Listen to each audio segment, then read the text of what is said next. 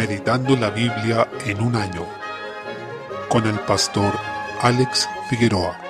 Día 13, mes 8, Nehemías capítulo 5. Desde el versículo 14, Nehemías se encontraba en la posición de gobernador. A pesar de eso, no se aprovechó del impuesto que existía para alimentar a quienes ejercían ese cargo. En esto, recordemos que los de Judá ya no tenían un gobierno propio, sino que estaban sometidos al gobierno del imperio persa, y los que estaban allí como autoridades sobre el pueblo eran delegados y acreedores de impuestos establecidos por dicho imperio. Nehemías rehusó recibir ese financiamiento con el fin de no oprimir a su pueblo, que ya estaba bastante aproblemado económicamente con el gran yugo financiero que les hacía pasar hambre y entregar a sus hijos a servidumbre para poder pagar deudas. Esto nos muestra también que aquellos que están en liderazgo deben poder tomar decisiones como esta, de no aprovecharse de ciertas situaciones, aunque sean legales, pero que puedan resultar opresivas o significar un problema sobre los que están bajo su liderazgo, recordando a la vez que todo esto no era una ley establecida por Dios, sino una medida del imperio persa. Capítulo 6. Cuando se estaba por terminar el muro, se intensificaron los ataques de los enemigos, quienes ahora escogieron la estrategia de las conspiraciones. Nehemías conocía la ley del Señor y los libros históricos, en donde había registros de conspiraciones como esta, donde se pedía hablar en privado, pero en realidad lo que se buscaba era matar a la víctima escogida, como por ejemplo lo hizo Joab, comandante de David, con Abner, el que había sido comandante de Saúl, a quien mató de esta forma, lo que podemos encontrar en 2 Samuel capítulo 3. Por tanto, Nehemías se negó a esta invitación engañosa, argumentando que él tenía una gran obra por hacer. Esto también nos da un ejemplo de cuando estamos haciendo la obra del Señor y nos vamos a enfrentar con muchas tentaciones para dilatar la obra y no hacer nuestro trabajo en el momento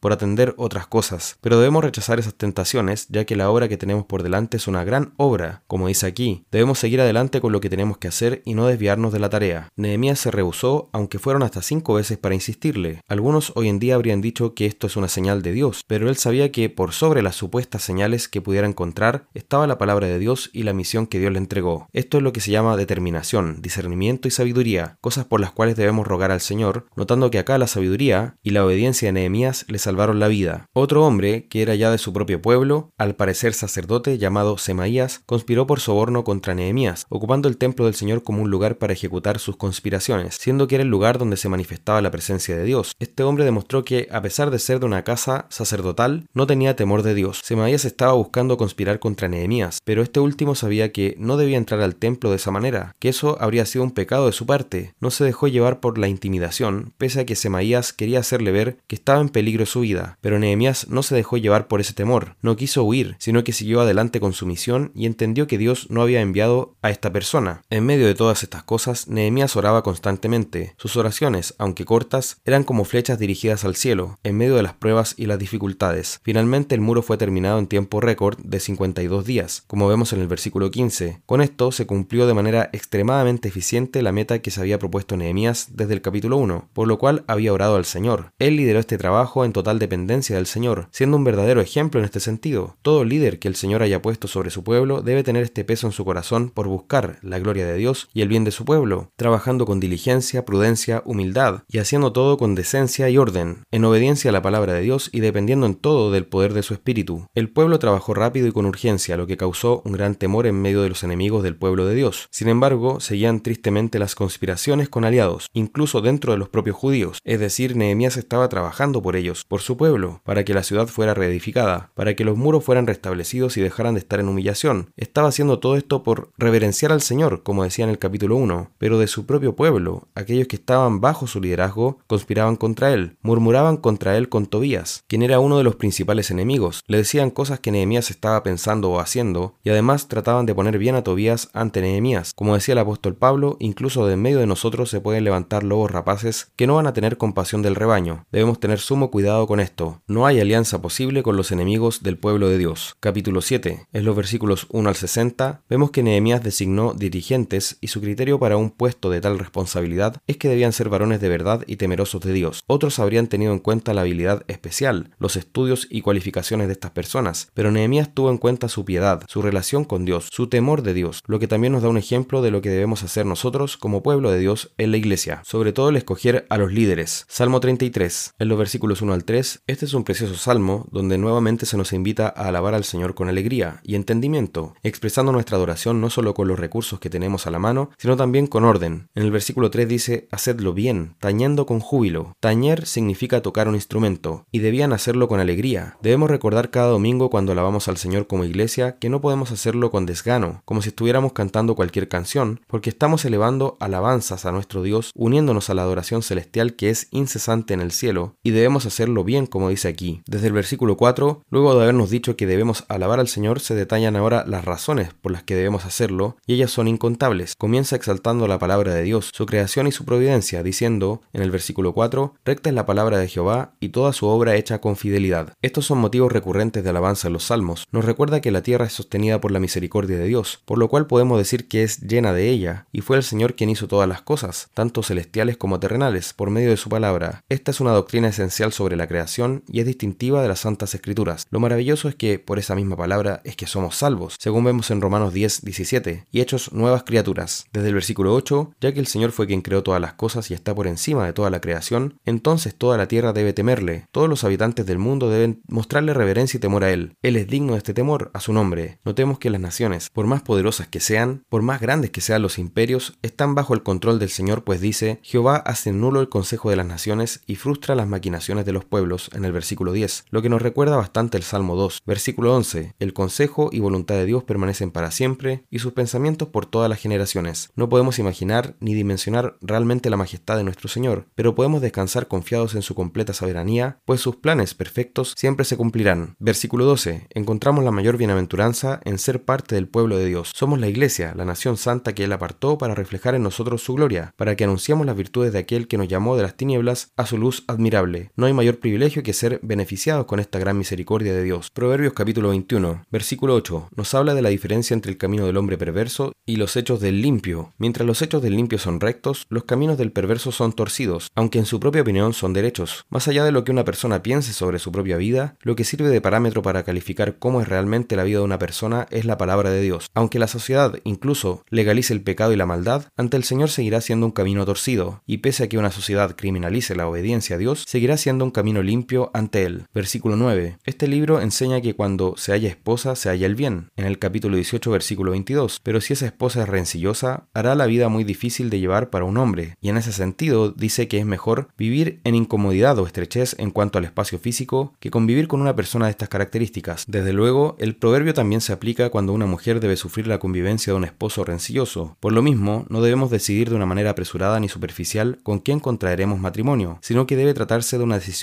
meditada y razonada conforme a la escritura, sujeta también al consejo de hermanos sabios. Versículo 10. El impío no solo hace el mal, sino que también lo desea en su alma. Si una persona habla continuamente de cosas impías o desea continuamente lo que es malo, claramente eso manifiesta lo que pasa en su corazón. Además, nunca hay compasión verdadera en el impío. A veces muestran algún tipo de misericordia aparente, por conveniencia en la mayoría de los casos, pero acá dice que su prójimo no haya favor en sus ojos. 1 Corintios capítulo 8. En los versículos 1 al 13 habla de lo a los ídolos. Acá el apóstol sigue respondiendo las preguntas de esta iglesia que le fueron enviadas por carta. El conocimiento por sí solo puede envanecer a una persona. Hay quienes, malinterpretando textos como este, han concluido que el conocimiento mismo es un enemigo, de manera que si alguien estudia la palabra, si estudia libros de teología, concluyen que se envanecerá sí o sí. Pero la verdad es que el apóstol no está diciendo eso. Si tenemos un conocimiento sin amor, tal conocimiento nos va a envanecer, pero el conocimiento acompañado del amor es lo que debemos buscar, porque eso es lo que edifica. Ahora, dado que los corintios eran jactanciosos como iglesia, el apóstol les dice que si alguno se imagina que sabe algo, aún no sabe nada como debe saberlo, en el versículo 2. Les está explicando también que los ídolos no son nada. Una estatua o una imagen no es nada más que eso. No hay nada allí. No hay vida ni poder. No hay absolutamente nada en un ídolo. No es nada en el mundo. Y por eso dice no hay más que un Dios, en el versículo 4. Por mucho que haya religiones y dioses falsos en gran cantidad, la verdad es que solo hay un Dios. También dice acá una confesión muy potente, que toda la iglesia debe realizar. En el versículo 6 dice, para nosotros, sin embargo, solo hay un Dios, el Padre, del cual proceden todas las cosas, y nosotros somos para Él, y un Señor, Jesucristo, por medio del cual son todas las cosas, y nosotros por medio de Él. Notemos cómo también Jesús está retratado aquí como Señor y Dios, uniendo las dos declaraciones. En Isaías 42.8 nos dice, Yo Jehová, este es mi nombre, y a otro no daré mi gloria. Por tanto, si Jesucristo no fuera Dios, realmente, no podría estar acá, ya que sería pecado, pero se menciona aquí porque Él es Dios y Señor igualmente. El argumento en este pasaje tiene que ver con el hecho de que en los templos paganos se sacrificaban animales a los ídolos, y luego esa carne era vendida en carnicerías y comida en las casas. Los cristianos, desde luego, también compraban en los mercados, y en muchos casos esas carnes venían de los sacrificados a los ídolos. O podía ocurrir que visitaban una casa y allí se estaba comiendo esa carne que venía de los templos paganos. La carne en sí no era el problema, sino el conflicto que causaba a quienes entendían que esa carne estaba necesariamente relacionada con un ídolo. Por tanto, cuando estas personas veían a otros cristianos comer esas carnes, podían caer en dos extremos, o se ofendían pensando que se estaba cometiendo idolatría, o se veían tentados a una fe ambigua, cayendo ellos mismos en idolatría. Ahora, aunque tenían el conocimiento verdadero sobre Dios, algunos de ellos, por todo su pasado en la idolatría, por toda su superstición y paganismo, si ellos comían algunas cosas que hubieran sido sacrificadas o tuvieran alguna relación con los ídolos, se iban a ver contaminados bajo su concepto. Entonces el principio es que muchas veces podemos tener libertad para hacer algo, pero debemos tener un cuidado más allá. Esto porque hay muchos que se limitan a preguntar ¿y qué tiene de malo esto? Y ese es su escudo ante todas las cosas.